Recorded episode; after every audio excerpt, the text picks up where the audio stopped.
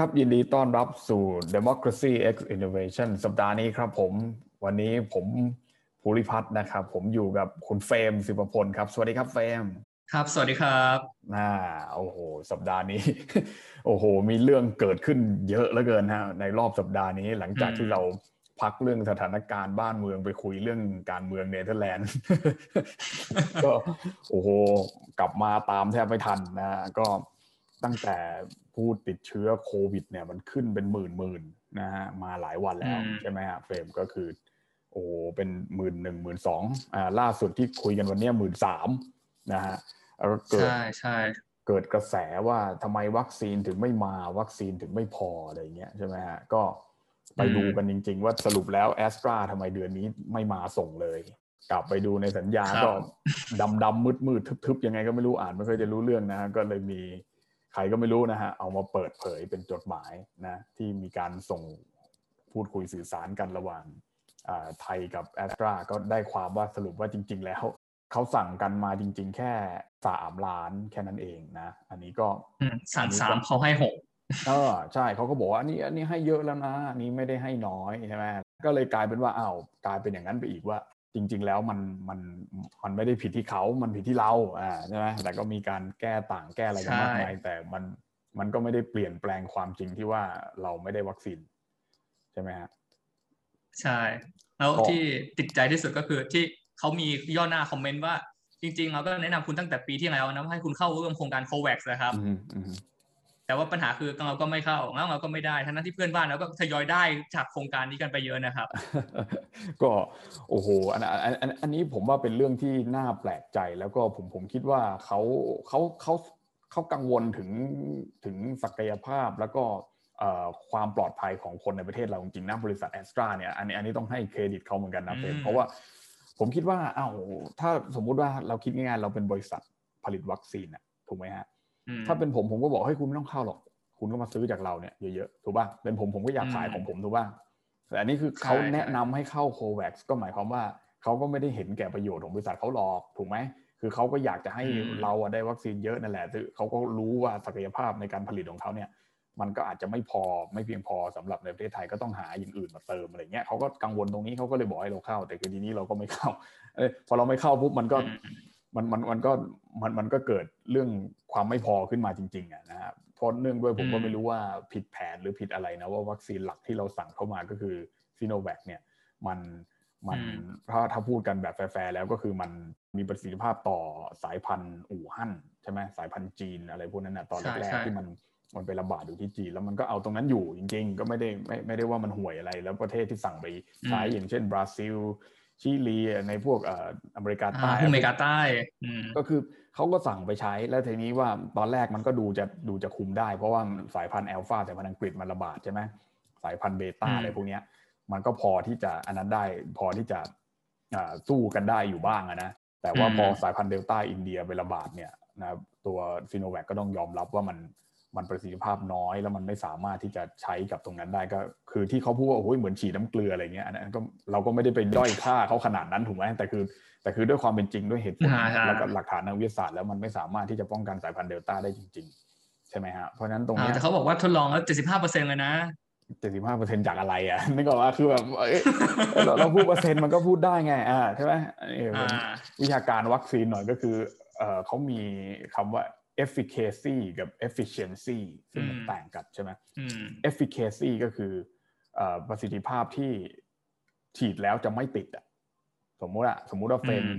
เฟรมฉีดวัคซีนไปเข็มหนึ่งเขาบอก efficacy อยู่ที่ห้าสิบเปอร์เซ็นก็คือ ถ้าเฟรมไปรับเชื้อมามันมีโอกาสห้าสิบห้าสิบที่เฟรมจะติดหรือไม่ติดสิบถูกป่ะอืมแต่ efficiency คือพอติดไปแล้วเนี่ยมันสามารถที่จะไปจัดการกับตัวไวรัสในร่างกายได้มากน้อยขนาดไหนใช่ไหมอ่าอ่า ประสิทธิภาพอ่าประสิประสิทธิภาพกับประสิทธิผลมันแตกต่างกันนะ เพราะฉะนั้นการที่จะพูดว่าตอนแรกว่าซีโนแวคได้ 90 กว่าเปอร์เซ็นต์นั่นนะมันมันมันมันคือเอาตัวเลขที่บอกว่าถ้าติดไปแล้วเนี่ยแล้วแล้วมันมันเข้าไปจัดการข้างในได้มันเท่าไหร่ถูกเปล่าแต่ว่าเราซึ่งซึ่งสสบคของเราเองเนี่ยเขาใช้ตัวเลขในการติดเชื้อเอาเอาตัวเลขติดเชื้อว่าใช่ไหมคือแบบวันนี้หมื่นหนึ่งหมื่นสามอะไรเงี้ยอืมซึ่งตัวเลขตรงนี้ต้องไปวัดกับอะไรครับวัดกับ efficacy ถูกไหมวัดกับอัตราที่ฉีดอืมแล้วจะติดหรือไม่ติดนะเพราะฉะนั้นการจะมาบอกว่าผู้ติดเชื้อไม่ลดอ่าแต่วัคซีนเราบอกว่าเราไม่ได้การติดตรงตรงนี้ลอจิกมันมันไปกันไม่ได้ฮะมันภาษาอังกฤษเขาเรียกว่า logical fallacy อะคือเรียกว่าอะไรอะแบบกาวิบัติอะเออใช่ไหมอ่าก็คุณบอกว่าคุณต้องการจะกดตัวเลขคุณติดเชื้อ แต่คุณไปฉีดวัคซีนที่มันไม่ได้ป้องกันการติดเชื้อ ชาตินี้มันจะได้ไหมล่ะอ๋อพูดไปสุภาพอีกแล้วนะ ซึ่งมันก็เลยเกิดใช่ไหมเกิดการปะทุปะท้วงกันขึ้นมาว่าพอมันไม่ไหวแล้วจริงๆ ตัวเลขคนตายก็ไม่ได้ลดลงเลยนะ ตัวเลขคนตายนี่สูงกว่าในประเทศอังกฤษด้วยซ้ำอังกฤษก็สูงขึ้นอีกแล้ว ผมก็คุยกับเพื่อนที่อังกฤษว่าโอ้โหคือ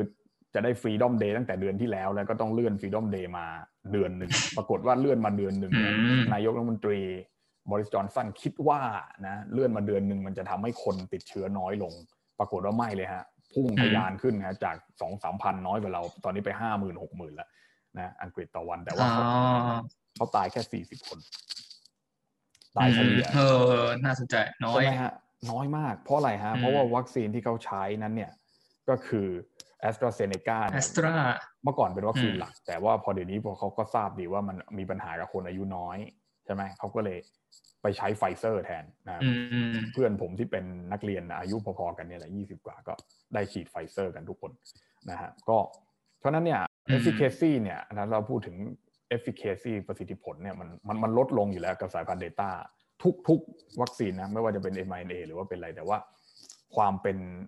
efficiency เนี่ยในในการจัดการกับตัวไวรัสเมื่อไวรัสมันเข้าไปร่างกายแล้วเนี่ยมันมันมีสูง กว่าวัคซีนเชื้อตาย ไม่ว่าจะเป็นซีโนแวคซีโนฟาร์มหรืออะไรก็ก็ก็ตามแต่นะเพราะฉะนั้นตรงเนี้ยการจะล็อกดงล็อกดาวน์แบบเนี้ยมัน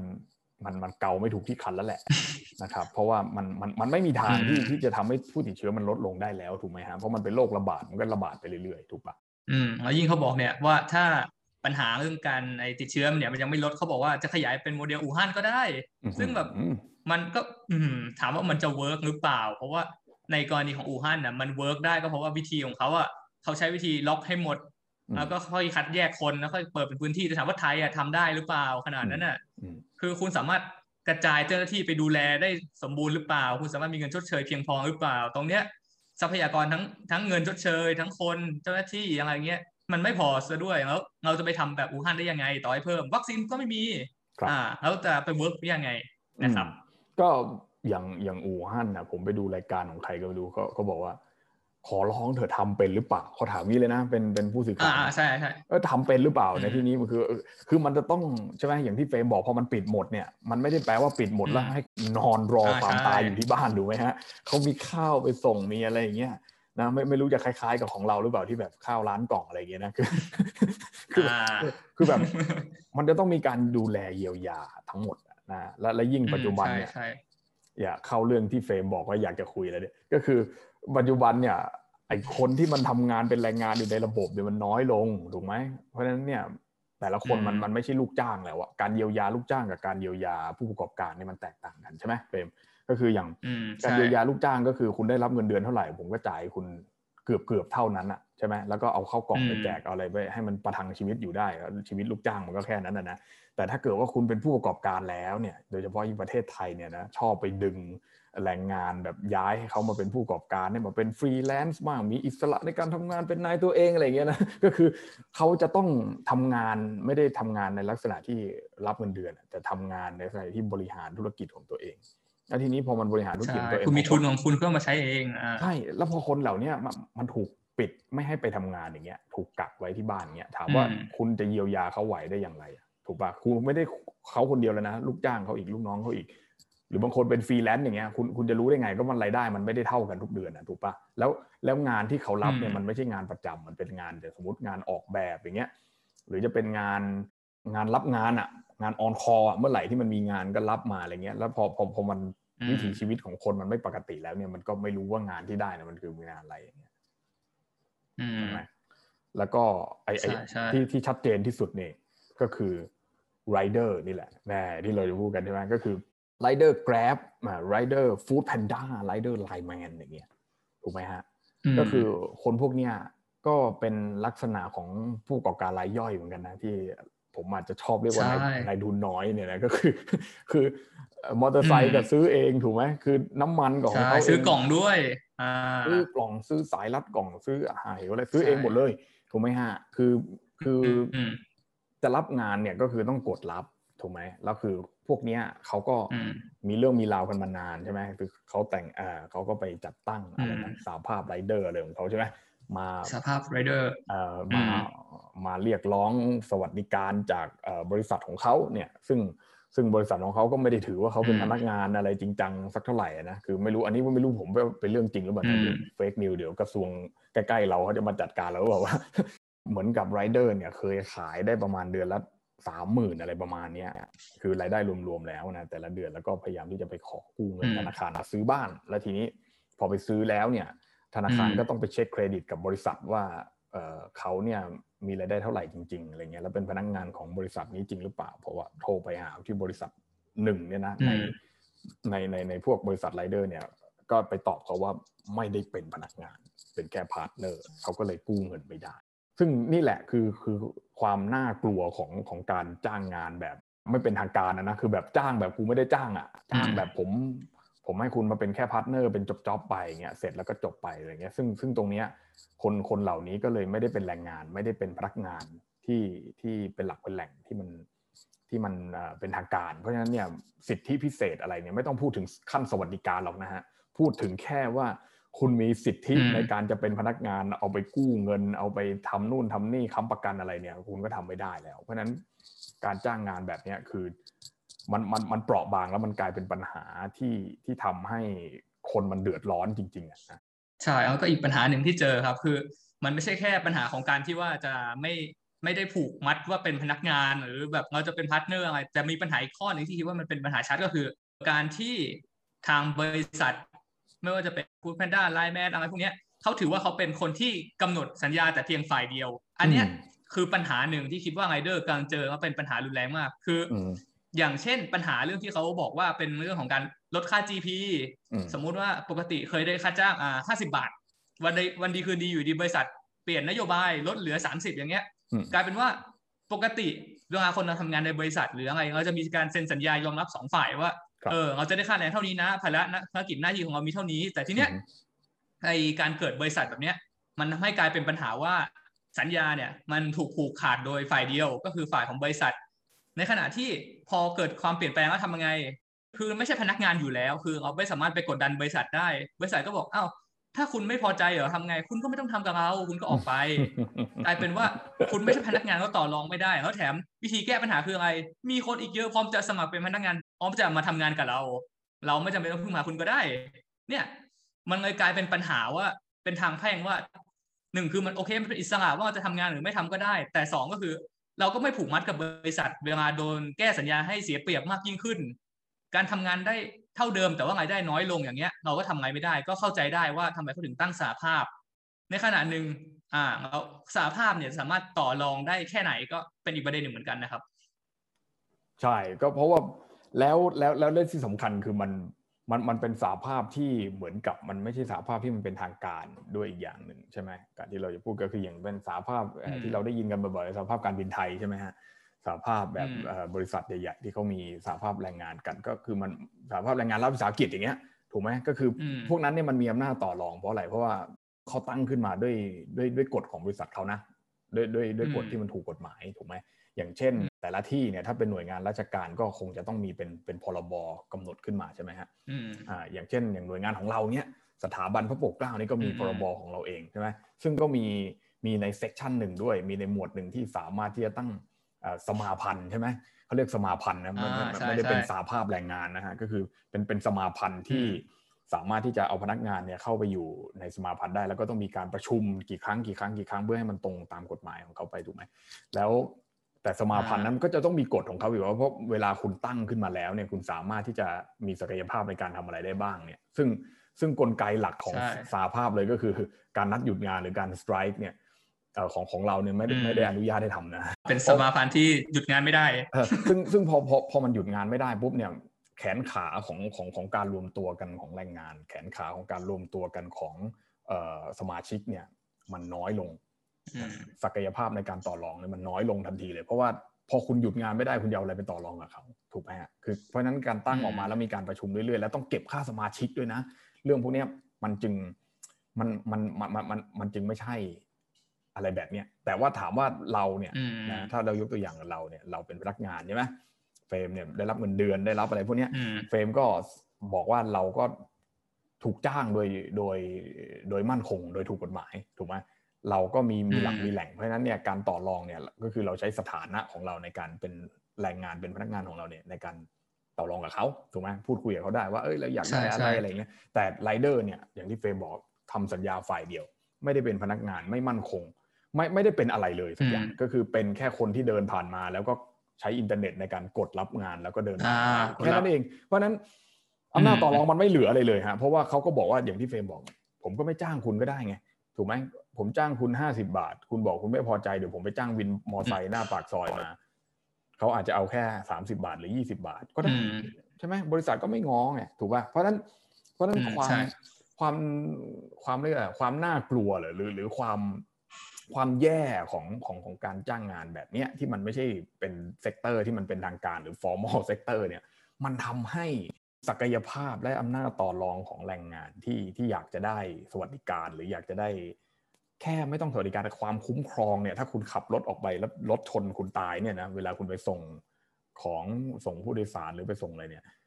บาดเจ็บมาเนี่ยก็ก็ไม่ได้ใช่ไหมไม่มีประกันให้ไม่อะไรคือแค่เนี้ยการที่คุณจะขอแค่นี้หรือแม้เรื่องเรื่องการกู้เงินซื้อบ้านเนี่ยก็คุณก็ไม่สามารถทำได้ เพราะว่ามันมันมันมันเป็น sector ที่เขาไม่ต้องรับผิดชอบ เพราะว่ามันเป็นการจ้างงานแบบที่เขาชอบเรียกกันว่าแพลตฟอร์มใช่ไหมแบบฟรีแลนซ์อ่าใช่ใช่เป็นนายตัวเองอะไรแบบนี้ซึ่งซึ่งการเป็น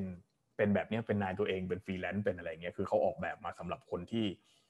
เอ่อคนที่อะไรว่ารักสนุกแต่ไม่ผูกพันนะก็คือแบบ คือคุณอย่างอย่างอย่างในอเมริกาเนี่ยที่อูเบอร์ใช่ไหมแรก ๆ เลยก็คืออูเบอร์กำเนิดในอเมริกาก็คือเขาเขาก็คือมันเป็นคนที่มีงานประจำอยู่แล้วอะในแคลิฟอร์เนียซึ่งแล้วขับรถว่างๆมาเออว่างๆมาขับรถไม่มีอะไรทำเลิกงานพวกก็กด กด list กับ Uber นะมันมีอีกอีกยี่ห้อหนึ่งชื่อ list L Y S T ก็คือเป็นคล้ายๆเหมือน Uber เป๊ะเลยไม่ต่างกันเลยนะก็ก็อย่างเงี้ยก็คือขับขับเอาหลังจากที่ทำงานเสร็จแล้วอะมาทำซึ่งตรงนี้เขาก็ไม่ได้แคร์เรื่องว่ามันจะมันมันจะนั่นหรือไม่ไงแต่ว่าคือในประเทศไทยเนี่ยคนที่มันไม่มีงานทำเนี่ยคือคนที่ไม่ได้ไม่ได้จ้างงานในระบบเนี่ย มันมีเยอะมากเพราะฉะนั้นเขาก็เลยต้องมายึดอาชีพนี้เป็นอาชีพหลักพอยึดอาชีพนี้เป็นอาชีพหลักมันก็กลายเป็นว่าเขาไม่ได้มีที่พึ่งพิงไม่ได้มี แหล่งงานที่เอ่อไม่ไม่ได้มีสังกัดงานที่ที่มันเป็นทางการ เพราะฉะนั้นปัญหาที่เราจะแก้ตรงนี้อย่างแรกเลยคือ ต้องทำให้คนพวกนี้มันมีสังกัดให้ได้ มันถึงจะสามารถต่อรองได้ไม่งั้นต่อให้คุณไปตั้งสหภาพไรเดอร์เนี่ยผมชื่นชมมากเลยนะในสปิริตในการต่อสู้เนี่ยผมชอบมากเลย เป็นกระบวนการที่ผมชอบที่สุดเลย ตั้งแต่มี Free Youth มีธรรมศาสตร์ มีนักเรียนเลวแล้วก็ไอ้สหภาพไรเดอร์ผมชอบสหภาพไรเดอร์ที่สุดเลย อันนี้พูดตรงๆจากใจเลยนะคือ ไม่ได้แซะไม่ได้อะไรนะแต่แต่คือแต่คือ มันเราเราเห็นว่ามันมันไม่สามารถที่จะไปต่อได้มากกว่านี้แล้ว เพราะว่าแค่คุณแค่คุณอยู่ในคลิปนึกออกปะคุณยังไม่ได้ทำอะไรเลย คุณคุณคุณอะไรวะเฮ้ยคุณทำจริงคุณเป็น partner ไรเดอร์จริงหรือเปล่าก็ไม่รู้คุณไหนไปยืมรถใครมาขี่ก็ไม่รู้ไงแล้วอยู่ดีมีภาพคุณปรากฏในคลิปอะซึ่งคุณไปทำอะไรก็ไม่รู้คุณเผาหรือคุณไปดับไฟก็ยังไม่มีใครรู้เลยตอนนี้ถูกป่ะเพราะเพราะมันสั้นอะมันไม่มีใครไปเห็นตรงนั้นจริง ๆ ว่าคุณทำอะไรอะคุณโดน ประนามย่ำยีจากสังคมแบบเนี้ยถูกไหมฮะ คุณก็เรียบร้อยแล้วอะตอนนี้มีตำรวจไปจับคุณแล้วอะเออ ก็คือ มันมันมันมันแย่ฮะ อย่างเงี้ย ครับแล้วทีนี้เขาก็จะบอกว่าคุณถูกปฏิเสธจากการเป็นพนักงานนะครับ ซึ่งก่อนหน้านี้ไม่รับเป็นพนักงาน ผมเป็นพนักงานได้เหรอโอ้โหอ่าใช่ยีดีได้รับสิทธิ์เป็นพนักงานเฉยเลย โอ้โห ผมอืมมันเจ็บปวดนะเฟรมนะ ตอนแรกไม่ได้บอกว่าเราเป็นพนักงาน แต่พอเราไปทำอะไรไม่ถูกใจกลายเป็นว่าเราเราเราถูกไล่ออกจากการเป็นพนักงานเนี่ยมันงงเหมือนกันนะบางทีบางคนก็ยังไงวะแต่ว่าก็ก็มีเพื่อนนะมีมีเพื่อนที่เขาขับขับ เนี่ย อย่างเงี้ยเป็นไรเดอร์อย่างเงี้ยก็เขาก็โพสต์ status ว่าเขาเจ็บปวดมากอย่างเงี้ยก็คือโดนบริษัทเล่นยังไม่พอ แล้วก็พอมาโดนอย่างนี้ปุ๊บก็โดนแบนโดนบอยคอตโดนอะไรอีกก็เขาก็เป็นคนที่คนหนึ่งนะที่สู้เพื่อสิทธิของเขาอะแต่ว่า ด้วยด้วยสถานภาพและการออกแบบของไอตัวแพลตฟอร์มด้วยแล้วมันมันก็ทำให้เขาเคลื่อนไหวไปมากกว่านี้ไม่ได้แล้วครับอีกประเด็นหนึ่งที่น่าสนใจก็คือ ผมลองไปดูเพจอย่างสหภาพไรเดอร์นะครับแล้วผมแบบไปนั่งส่องคอมเมนต์อะไรพวกนี้ดูอะผมคิดว่ามันน่าสนใจอย่างหนึ่งนะครับ ก็คือเวลาที่สหภาพไรเดอร์พยายามจะสร้างข้อเรียกร้อง พยายามรวมตัวหรือแม้กระทั่งไปรวมกับม็อบเนี่ยในการแสดงข้อเรียกร้องต่อรัฐบาล หรือต่อกระทรวงแรงงาน หรือข้อเสนออะไรต่างๆ ต่อบริษัทอะไรเงี้ยกลายเป็นว่าน่าสนใจว่าคือ ในกลุ่มของเขาอะในภายในกลุ่มไรเดอร์ยังมีการแบ่งกันแยกกันออกไปอีก ระหว่างไรเดอร์ที่เออเห็นด้วยกับการออกมาเรียกร้อง แต่ในขณะเดียวกันก็มีเหมือนกันว่า กลุ่มที่เป็นไรเดอร์เหมือนกันเนี่ยแหละแต่บอกว่าอย่าเอาออกไปเรียกร้องเลยเราทำงานของเราดีอยู่แล้วเราอย่าให้ทุกคนเสียหายไปมากกว่านี้เลย คือกลายเป็นว่าน่าสนใจมากคือ เหมือนกับว่าบางคนเขาไม่ได้มีสำนึกความเป็นแรงงานนะครับ คือเขาเข้าใจว่าเขาเรียกร้องไม่ได้คือ เขาแค่มารับงานเฉยๆแล้วคุณจะมาเรียกร้องให้เดือดร้อนทำไม คุณก็ทำตามที่สัญญาบริษัทการดีแล้ว นั่นแหละ คือการเป็นว่าเขาไม่ได้มีความนึกความเป็นแรงงานเลยเขาตัวเองเป็นนายทุนน้อยด้วยซ้ำที่แบบว่าเออผมมีทรัพย์ผมมีอะไรผมมาเข้าทำงาน แต่คุณอย่าทำเดือดร้อนสิเรียกร้องทำไมกัน เนี่ยก็คือผมผมผมนึกนึกถึงคนพวกนี้แล้วก็นึกถึงประโยคเมื่อ เราเลือกตั้งเมื่อไหร่นะหกสองใช่ไหมอ่าใช่ใช่ ก่อนก่อนหกสองอะก่อนมีนาหกสองก็บอกมีข่าวว่าจะเลือกตั้งแล้วอะไรเงี้ยคนก็ตื่นเต้นกันใช่ไหมแล้วผมก็ไปพบปะกับคนหลายหลายคนเลยไม่ใช่คนเดียวด้วยก็พูดคล้าย ๆ กันว่า คุณจะเลือกใครมายังไง ผมก็ต้องทำงานอยู่ดีเนี่ยคือผมไม่ได้ซีเรียสว่าจะเปลี่ยนรัฐบาลหรือไม่อะไรเงี้ยเพราะนั้นเนี่ยเพราะมันไม่กระทบต่อผมไงเพราะว่าอะไรเพราะว่าผมเป็นนายทุนน้อยผมผมเป็นชนชั้นที่ยังไง ผมก็ต้องทำงานอยู่ดีอะ ซึ่งผมก็ไม่รู้นะอยู่ชนชั้นไหนนะอยู่ชนชั้นในทุนหรืออยู่แรงงานกันแน่ก็ไม่รู้เหมือนกันนะกึ่งกึ่งกำกำกึ่งกึ่งอ่าใช่ใช่ไม่รู้อะก็ก็บอกว่าเลือกใครมาก็เป็นก็ต้องทำงานงกๆอยู่ดีอะไรเงี้ยก็คือยังไงก็ต้องทำเหมือนเดิมอะรายได้มันก็ไม่ต่างจากเดิมเท่าไหร่หรอกเพราะนั้นเนี่ยเบื่อการเมืองแล้ว ไม่เอาแล้วอย่างเงี้ยนึกออกไหมฮะคือเลิกสนใจการเมืองแล้วอะคำพูดประมาณนั้นอะไรอย่างนั้นนะก็คือ ก็เออก็กลับมานั่งคิด ตอนนั้นก็ไม่ได้รู้สึกอะไรก็รู้สึกว่าเออเฮ้ยทำไมถึงคิดแบบนี้นะคือบางทีมันแม่คือคุณไม่รู้ซะแล้วนะว่ามันแตกต่างกันยังไงอะไรเงี้ยนะก็คิดในใจแต่ก็ไม่อยากเถียงกับใครนะแต่พอมาถึงตรงเนี้ยคนเหล่านั้นอะ กลับมาด่ารัฐบาลหมดเลยครับ กลับมาแบบไม่พอใจแล้วก็คือ คือด่าหนักกว่าผมอีกนะทุกวันนี้ผมยังไม่อยากด่าแล้วนะผมเบื่อคืออันนั้นคือด่าแบบด่าเสียหายเลยนะครับด่าแบบใช้คำคำรุนแรงมากๆเลยนะครับคือ ก็ก็เข้าใจนะว่าตอนเนี้ย มันได้รับผลกระทบทุกภาคส่วนจริงๆนะแม้ว่าจะเป็นพวกที่อาจจะเรียกตัวเองว่าชนชั้นกลาง ชนชั้นสูง ชนชั้นล่าง ชนชั้นไรเดอร์แรงงานคนทำงานคนมีงานทำอะไรก็แล้ว แต่ทุกอย่างทุกคนเดือดร้อนหมดเลย ไม่มีใครไม่เดือดร้อนแล้วตอนนี้ เพราะนั้นก็ก็ทราบซึ้งแล้วก็เข้าใจว่าโอเค ปัญหาเศรษฐกิจกับปัญหาสังคมการเมืองเนี่ย มันมีส่วนเกี่ยวข้องกันอยู่จริงๆนะฮะคือคือไม่ใช่ว่าแยกขาดออกจากกัน แล้วก็บอกว่าเอ้ยเลือกตั้งใครไม่เลือกตั้งใครแล้วก็จะได้เหมือนเดิมหรือไม่เหมือนเดิมเนี่ยอันอันนี้คือคือทุกคนก็ได้ได้ได้เห็นทราบแล้วว่า เมื่อปัญหามันมันมันถึงขีดสุดจริง ๆ แล้วเนี่ย ทุกอย่างมันมันมีความมีความสัมพันธ์กันไม่มากก็น้อยนะก็ เปรียบเทียบอย่างนี้เดี๋ยวก็จะไม่ค่อยดีก็จะอาจจะอยากเปรียบเทียบว่าเมื่อก่อนวิชาสังคมศาสตร์ สังคมศึกษาสมัยประถมมัธยมอะที่เขาให้เรียนเรื่องของการเมืองไปพร้อมๆ กับเรื่องของเศรษฐกิจอะเออแล้วบางคนก็บอกไม่เกี่ยวอะไรเงี้ยเห็นตอนนี้แล้วว่ามันเกี่ยวอะเกี่ยวเกี่ยวมากๆเลยเกี่ยวเกี่ยวจนแบบว่า เออ ใช่ไหมฮะ เพราะนั้นเนี่ยเพราะนั้นมันมันมันก็ก็ก็ก็ต้องดูคู่คู่กันไปนะกับปัญหาที่เราเห็นว่าโอเค วัคซีนไม่มาระบบสารสุขแย่แล้วอะไรเงี้ยมันจะเป็นปัญหาของรัฐบาลอย่างเดียวก็ ก็ก็ใช่ฮะแต่ว่ามันเป็นอีกปัญหาหนึ่งที่มันมันมันเห็นชัดเจนเลยก็คือปัญหาเศรษฐกิจที่ถูกทิ้งไว้กลางทางอะนะฮะคือนายจ้างก็ไม่มีอะไรก็ไม่มีไม่ได้นั้นไว้ใครใครเป็นนายจ้างเมื่อก่อนยังมีประกันสังคมใช่ไหมบริษัทก็ช่วยเหลือกันไปอะไรเงี้ยลดเงินเดือนอะไรเงี้ยแต่คือพอพอมันไม่มีใครมาเป็นหลังพิงจริงในสภาวะแบบเนี้ยที่สถานะทางเศรษฐกิจมันไม่มั่นคงเนี่ยเราเห็นเลยว่า มันมันไม่มีใครช่วยเหลือได้แล้วจริงๆ โดยเฉพาะภาคการท่องเที่ยวเนี่ย ซึ่งมันเป็น informal sector เนี่ยไม่เป็นทางการที่สุดเลยท่องเที่ยวเนี่ยคือแบบใครมาตอนไหนก็ขายอะไรปลาหมงปลาหมึกย่างเนี่ยพอมันไม่มี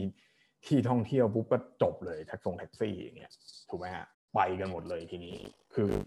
อืมใช่ไหมอ่า ซึ่งจะบอกว่าไม่เกี่ยวก็ไม่ได้นะ เนี่ย สมุย plus เอ่อภูเก็ต sandbox เอ่อใช่ไหม travel bubble ต่างๆเนี่ยคือเกี่ยวอยู่แล้วไม่เกี่ยวได้ไงใช่ไหมพวกนี้มันเห็นชัดเจนนั่นนะครับมันกลายเป็นปัญหาว่าความน่าสนใจอย่างหนึ่งอันไหนๆก็พูดเรื่องแพลตฟอร์มมาก็นิดหนึ่งแล้วกันก็คือมันมีประเด็นที่ผมก็สนใจอย่างหนึ่งก็คือ ไอเวลาเราพูดว่ามันมีโมเดลเศรษฐกิจใหม่ๆอย่าง disruptive economy เราเห็นการเอาเทคโนโลยีใหม่ๆ เอานวัตกรรมทำแอปพลิเคชันทำอะไรให้คนสามารถสร้างงานสร้างรายได้ได้ด้วย การทำแอปพลิเคชัน ไม่ว่าจะเป็นอ่าอย่าง Grab Line Man Food Panda อะไรพวกเนี้ยเราจะเห็นได้ว่ามันมีการจ้างงานผ่านไอ้ระบบแอปพลิเคชัน ระบบออนไลน์พวกนี้ทำให้ใครๆก็สามารถสมัครแอปแล้วก็ใช้งานได้ แต่ที่เนี้ยปัญหาคือนวัตกรรมแบบนี้มัน disruptive จริงหรือเปล่า เพราะในแง่หนึ่งอะในทางกลับกัน มันสามารถทำให้ความเป็นแรงงานที่ควรจะเป็นในการจ้างงานโดยตรงในการไอ้รับส่งสินค้าพวกนี้ กลายเป็นงานที่ไม่ได้เป็นแรงงาน อย่างที่สองก็คือไอ้เรื่องอย่างที่บอกเรื่องไม่มีกฎหมายผูกมัดอย่างแล้ว มีแค่คุณสมัครใช้แอปพลิเคชัน หรือไม่ได้ใช้ อันเนี้ยพอกลายเป็นว่าไม่มีรายงาน ไม่มีสัญญา รวมถึงการที่ใครๆก็สามารถเข้ามาสมัครได้และในอีกทางหนึ่งใครสมัครก็ได้ แน่นอนหมายความว่าคุณก็ไม่ได้เป็นพนักงานถาวร ทั้งหมดเนี้ย แล้วไอ้เวลาที่คุณมีปัญหากับบริษัท มีปัญหาถูกกดขี่ปัญหาคุณจะพึ่งพาใคร คุณจะไปต่อรองกับบริษัทเหรอหรือไปต่อรองกับไอ้งานงาน ตรงเนี้ยรวมถึงอีกประเด็นที่สำคัญก็คือการรวมตัวเนี่ยเราจะรวมตัวเป็นสาภาพยังไงในเมื่อคุณบอกแต่แรกว่ามันคือความสมัครใจ บางคนอาจจะมาเป็นเพื่อข้าวเวลาเฉยหรือบางคนอาจอยากจะทำเป็นอาชีพ ตรงเนี้ยคือมันไม่ใช่แค่ไอ้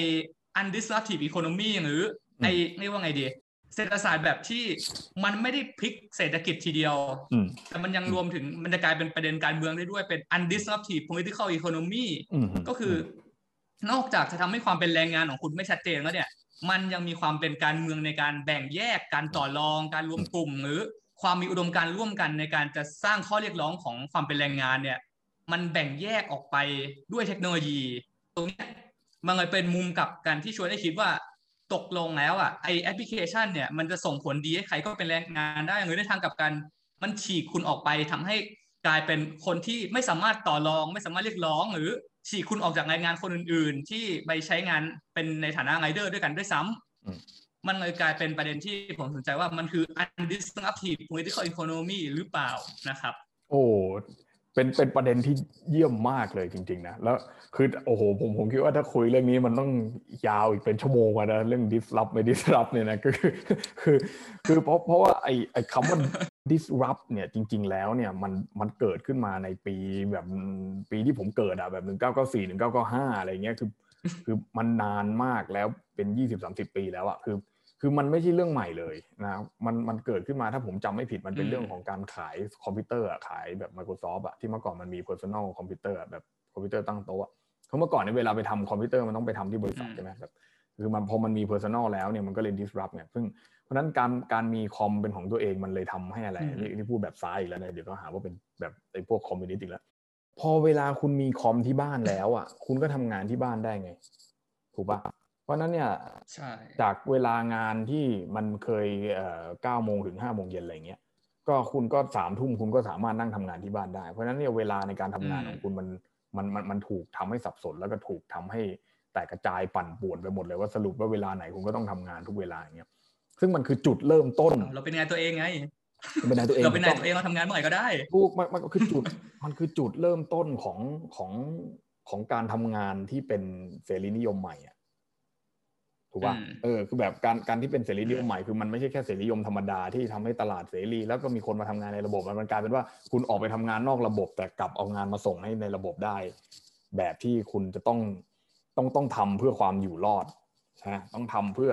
ทำให้คุณได้รับได้รับเงินเป็นจ็อบๆไปอะหรือหรือได้รับเงินธรรมดาเนี่ยได้รับเงินที่ไม่เพิ่มขึ้นอะแต่ว่าทำงานมากขึ้น ซึ่งเรื่องเนี้ยมาร์กส์นะมาร์กส์อีกแล้วมาร์กส์ก็เขียนไว้ใน Capital ตั้ง ต้องเป็นร้อยปีสองร้อยปีแล้วอะว่าว่าไอไอเรื่องที่คุณต้องทำงานนอกเวลาแล้วได้ค่าจ้างเท่าเดิมเนี่ยมันเป็นยังไงอะไรเงี้ยซึ่งจริงคำว่า disrupt นี่มันเลยไม่ใช่เรื่องใหม่ มันมันเป็นแค่ฉากหน้าของเทคโนโลยีแบบที่เฟรมบอกเมื่อกี้ถูกต้องเลยคือ คือการมีเทคโนโลยีใหม่ๆ อะไรขึ้นมาสักอย่างหนึ่งคนก็จะตั้งชื่อว่ามันมัน cutting edge ใช่ไหมมันเปลี่ยนแปลงแบบหักศอกมันเป็นนวัตกรรมมันมันมัน disrupt มันมันทำลายของเก่าลงใหม่มาแทนอะไรเงี้ยซึ่งจริงก็ใช่ในแง่หนึ่ง แต่แต่มัน มันเป็นแค่การเปลี่ยนแปลงในในเชิงเทคโนโลยีที่ทำให้ถ้ามองในแง่เทคโนโลยีมันสุดยอดอยู่แล้วนะแต่ถ้าเกิดว่ามองในแง่ของที่เฟรมบอกเศรษฐศาสตร์การเมืองเนี่ยมันทำให้เราเห็นเลยว่า มันทำให้คนเนี่ยเป็นปัจเจกบุคคลมากขึ้น แบ่งคนออกเป็นปัจเจก โดยการแยกคนออกมาจากสังคม แล้วทำให้คนน่ะทำงานมากขึ้น โดยการเอาเวลาส่วนเกิน ที่จะเอาไปปฏิสัมพันธ์กับสังคมเนี่ยเอากลับมาทำงานโอ้โห ผมไม่อยากพูดต่อเลยผมผมกลายเป็นแบบว่ามาร์กซิสหัวรุนแรงแล้วเนี่ยตอนนี้นึกออกไหมคือคือคือมันเป็นอย่างนั้นจริง ๆ คือคือการการทำให้การทำให้เทคโนโลยี และทำให้ทุกคนสามารถที่จะเป็นผู้ประกอบการและเป็นนายตัวเองได้นั้นเนี่ย มันทำให้เรามีเวลาว่างน้อยลงเพราะว่าเราก็ต้องมาคิดว่าธุรกิจเรามันจะดำเนินอืมใช่ใช่ถูกว่าก็เฟย์บอกว่า คุณสามารถรับงานได้ผ่านแอป มีคนเคยแนะนำให้ผมตอนผมกลับมาจากอังกฤษใหม่ๆมีแอปอยู่แอปหนึ่งอะชื่ออะไรสักอย่างเนี่ยซึ่งเป็นแอปรวมฟรีแลนซ์อะคุณคุณทำงานอะไรคุณก็เข้าไปในนั้น แล้วคุณก็ register ไปเหมือนเหมือน LinkedIn อะคุณมีความถนัดอะไรๆแล้วมันจะมีบริษัทเข้ามาในแอปนี้แล้วก็มาจ้างคุณห้าทุ่มมันยังไลน์หาคุณอยู่เลย ถูกเปล่าทุกเวลาของคุณฟรีแลนซ์อะถ้าคุณทำเท่าไหร่คุณก็ได้มากเท่านั้นนะเหมือนหนังเรื่องฟรีแลนซ์อะคุณทำงานมากเท่าไหร่คุณก็ได้เงินมากเท่านั้น ถ้าคุณหยุดทำ มันไม่ได้แปลว่าคุณจะไม่ได้เงินวันนี้แล้วไปเอาพรุ่งนี้ได้หยุดทำเขาก็จะไม่จ้างคุณอีกแล้วเพราะเขาก็คิดว่าคุณจะไม่ทำถูกป่ะฮะเพราะฉะนั้นเนี่ยเวลาของคุณเนี่ยมันไม่ได้อิสระอย่างที่คุณคิดไง แต่มันถูกกาหนดด้วย สัญญาฝ่ายเดียวของบริษัท แบบที่เฟรมบอกเนี่ยมันถูกกาหนดด้วยบริษัทที่มันโปรไวงานให้คุณ คุณไม่ได้เป็นอิสระ แต่มันแค่ไม่ได้ให้เวลางานคุณเก้าโมงถึงห้าโมงนั้นเองนะมหาลัยผมเนี่ยที่ผมไปเรียนเปียโทมาเนี่ยมันเรียนหกโมงทุกวันนะแล้วมันบอกว่ามันจะไม่เปลี่ยน มันบอกว่ามหาลัยเราเป็นมหาลัยแรงงาน มันพูดอย่างนี้เลย มันบอกว่ามหาลัยเราเป็นมหาลัยเราไม่เรียนก่อนหกโมงเพราะว่าแรงงานคือคนที่ทำงานเสร็จห้าโมงแล้วก็นั่งรถไฟมาอีกชั่วโมงหนึ่งเพื่อมาเรียนหกโมงจนถึงสองหรือสามทุ่มซึ่งซึ่งมันก็บอกว่ามันจะเก็บตรงนี้ไว้เป็น tradition เพราะว่ามันจะทำให้เห็นว่านี่คือแรงงานจริงๆกับพวกมึงคือแรงงานพวกคุณไม่ใช่ผู้ประกอบการใช่แล้วสมมติไรเดอร์ที่ทำงานหกโมงเนี่ยก็ไม่ได้ไง ถูกป่ะเพราะคุณไม่ใช่แรงงานหนึ่งอ่าไม่ได้อย่างที่เฟรมบอกว่าทุกคน ถามว่าสามารถทำให้คุณทุกคนเป็นแรงงานได้ ผมจะบอกว่าไม่ใช่เฟรมมันทำให้คนน่ะไม่เป็นแรงงาน แล้วทำให้คนกลายเป็นผู้ประกอบการรายย่อย ซึ่งทำนั่นแหละใช่ไหมฮะ ซึ่งตรงเนี้ย disruptive technology but undisruptive political economy ตรงเผงเลยถูกต้องชัดเจนมาก ๆ สิ่งที่เฟรมพูด ผมเห็นด้วยร้อยเปอร์เซ็นต์นะ เยี่ยมมาก ใช่เลย แล้วประเทศไทยทุกวันนี้ เราเจอกับตรงนี้ มีอินฟลูเอนเซอร์มากมายพูดอยู่นั่นแหละ disruption disruption bitcoin bit ครับคือมันมีอินฟลูเอนเซอร์เหล่านี้หล่อเลี้ยงปลอบประโลมสังคมอยู่ตลอดเวลา ว่าพวกคุณต้องเป็นผู้ประกอบการผู้ประกอบการผู้ประกอบการเป็นนายตัวเองมีอิสระ แต่พวกคุณไม่ได้พูดถึงอีกด้านหนึ่งของของของมันไงว่า คุณเป็นอิสระในทางความคิดอิสระในเวลาทำงานอะแต่คุณไม่เป็นอิสระจากบริษัทที่จ้างคุณทำงานเว้ยนั่นแหละ นั่นแหละคือคือปัญหาแล้วแล้ว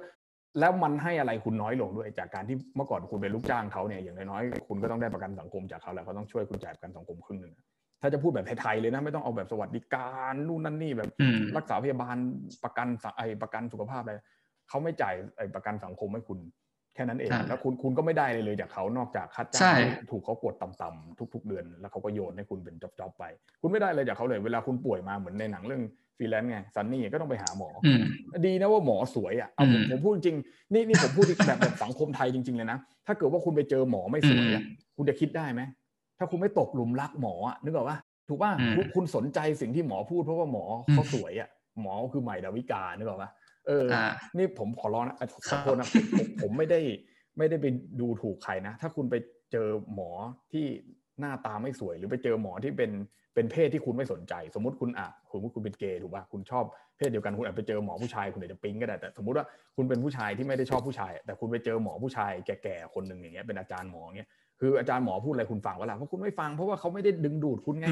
ถูกป่ะนั่นในหนังนั้นมันยังโชคดีไปเจอคนนี้มันถึงคิดได้ว่าเออ เราต้องหยุดงานบ้างนะแล้วออกมาเที่ยวบ้างอะไรเงี้ยแล้วถามว่าโอ้ยผมคิดถึงหมอครับผมอย่างนั้นอย่างนี้กลายเป็นเรื่องรักโรแมนติกไปอีกซึ่งจริงในชีวิตจริงมันไม่เกิดขึ้น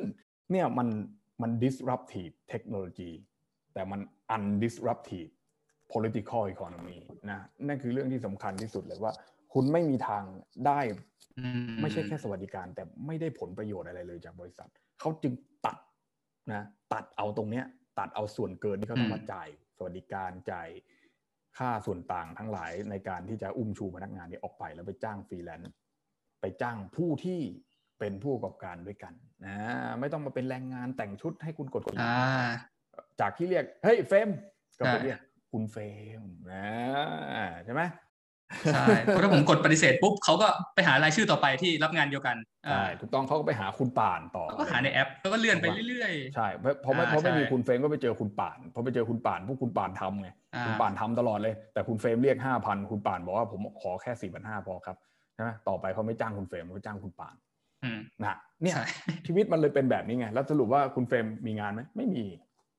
ต่อไปก็ไปทำเหนื่อยแล้ว อืม นี่แหละ เนี่ยนี่นี่มันคือปัญหาที่ที่มันทำให้สิ่งเหล่านี้รวมตัวเป็นสาภาพแรงงานไม่ได้ เพราะว่าเขาไม่ได้เป็นแรงงานเขาเป็นผู้ก่อการรายย่อยแล้ว ถามว่าจะให้เขาไปรวมตัวกันเนี่ยเขาเอาเวลาไปรวมตัวกันเอาไปเรียกร้องเอาไปหยุดงานสไตล์งานเงี้ยเขาก็ไม่มีงานทำเขาไม่ทำหรอกเขาก็จะบอกว่าไอ้พวกนี้ไร้สาระกูเวลาไปทำงานดีกว่า ถูกป่ะสรุปแล้ว ใช่ความนึกแรงงานมันเกิดขึ้นไม่ได้หรอกเพราะเขาไม่ใช่แรงมันมันมันถูกดึงออกจากภาคแรงงานไปแล้วแล้วพอเวลาคุณถูกดึงออกมาแล้วคุณไม่กลับมาเป็นภาคแรงงานแล้วเพราะคุณก็จะบอกเอ้ยทำงานที่มันมีเงินเดือนมันไม่ดีมันอย่างนั้นอย่างนี้ใช่ไหมเดียดฉันท์แรงงานไปอีกใช่ไหมบางคนเป็นพนักงานออฟฟิศอ่า อยู่ในห้องแอร์นั่งผูกไทพิมพ์คอมทั้งวัน ก็บอกว่าเราเป็น white collar อ่า white collar ไม่ใช่ blue collar อีกนะไปเปลี่ยนไปเปรียบเทียบแรงงานจาก สีของปกคอเสื้อนึกออกว่าคุณอะไรของคุณวันนี้อย่างเงี้ยนึกออกว่าคือไอ้คำว่าผมว่าไอ้คำว่าบูคอลล่าไวคอลล่าเนี่ยมันก็ถูกสร้างขึ้นมาเพื่อทำให้เราสับสนกับสถานะของแรงงานเหมือนกันนะอ่าใช่ใช่ไหมเหมือนกับว่าเอ้ยจริงๆคุณก็คือแรงงานเพราะคุณรับเงินเดือนจากนายคุณอะคุณรับเงินเดือนจากบริษัทอะคุณรับเงินเดือนจากส่วนราชการอะคุณคือแรงงานนั่นแหละ แต่ว่าคุณบอกว่าเฮ้ยผมไม่ใช่แรงงานนะ ผมเป็นพนักงานนะใช่ไหมเพราะว่าอะไรเพราะว่าเสื้อที่ผมใส่มันสีขาว ผมไม่ได้ใส่เสื้อสีฟ้า น่ะมันเป็นอย่างนั้นไปอะ ซึ่งซึ่งจริง ๆ แล้วมันก็คือใช่แต่ว่ามันมันทำให้แรงงานแบ่งพักแบ่งพวกกันเองด้วย นี่ความความฉลาดของคุณนิยมเลยหรือบางทีอาจจะมีการแบ่งเส้นเข้าไปอีกอย่างเช่นแบบ รับสมัครคณะเด็กฝึกงานอะไรอย่างนี้ คือคุณก็สามารถกดค่าแรงต่ำๆได้ในขณะที่พอเข้ามาจริงคุณอาจจะให้งานเกือบจะเท่ากับพนักงานจริงๆเลยก็ได้แต่ว่าคุณก็ตั้งชื่อเขาว่าคุณเป็นเด็กฝึกงาน ก็คุณก็ได้เงินแค่จำกัดวงแคบๆไว้ แล้วก็ทำงานอะไรก็ทำไปตามที่เขาสั่ง คือ คุณไม่โดนรับเป็นแรงงาน คุณกลายว่าคุณมาฝึกงานเฉยๆแล้วบอกว่าอ๋อคุณมาเก็บประสบการณ์ไงคือสิ่งที่คุณได้ไม่ใช่เงินเดือนนะก็มีสิ่งที่อันนี้จากอันนี้จากประสบการณ์ตรงเลยป่ะโอ้ที่ฝึกงานผมดีครับไม่มีอะไรเออนั่นแหละฮะถูกถูกฮะก็คือพอพอหลังจากพอคุณเป็นเด็กฝึกงานแล้วเนี่ยต่อไปพอเขาจะมาจ้างคุณไม่จ้างพนักงานใช่ไหมเขาก็จะบอกให้คุณจ้างเป็น fixed term สัญญาปีต่อปีอะไรแบบนี้ก็คือ ก็คือพยายามกดคุณไว้อีกนั่นแหละโดยโดยการที่จะไม่ให้คุณเข้ามาอยู่ในระบบงานอะไรอย่างเงี้ยนะซึ่งจริงๆมันมีโอ้ยใน paper เขาเขียนกันไว้เยอะว่า โอ้โหแบบหลังๆมาพอรับเป็น fixed term แบบนี้แล้ว 3 ปี 5 ปี หรือว่าปีเดียวอะไรเงี้ยก็ก็ไม่สามารถให้เขาเข้าเป็นสมาชิกของสหภาพแรงงานในบริษัทนั้นได้อีก ทั้งนั้นที่มันมีน้อยอยู่แล้วนะก็ป้องกันไปอีกแล้วพอไม่ได้ปุ๊บมีการเรื่องฟ้องร้องศาลกันก็โดนไล่ออกไปเลยอย่างเงี้ยทำให้บริษัทเสื่อมเสียก็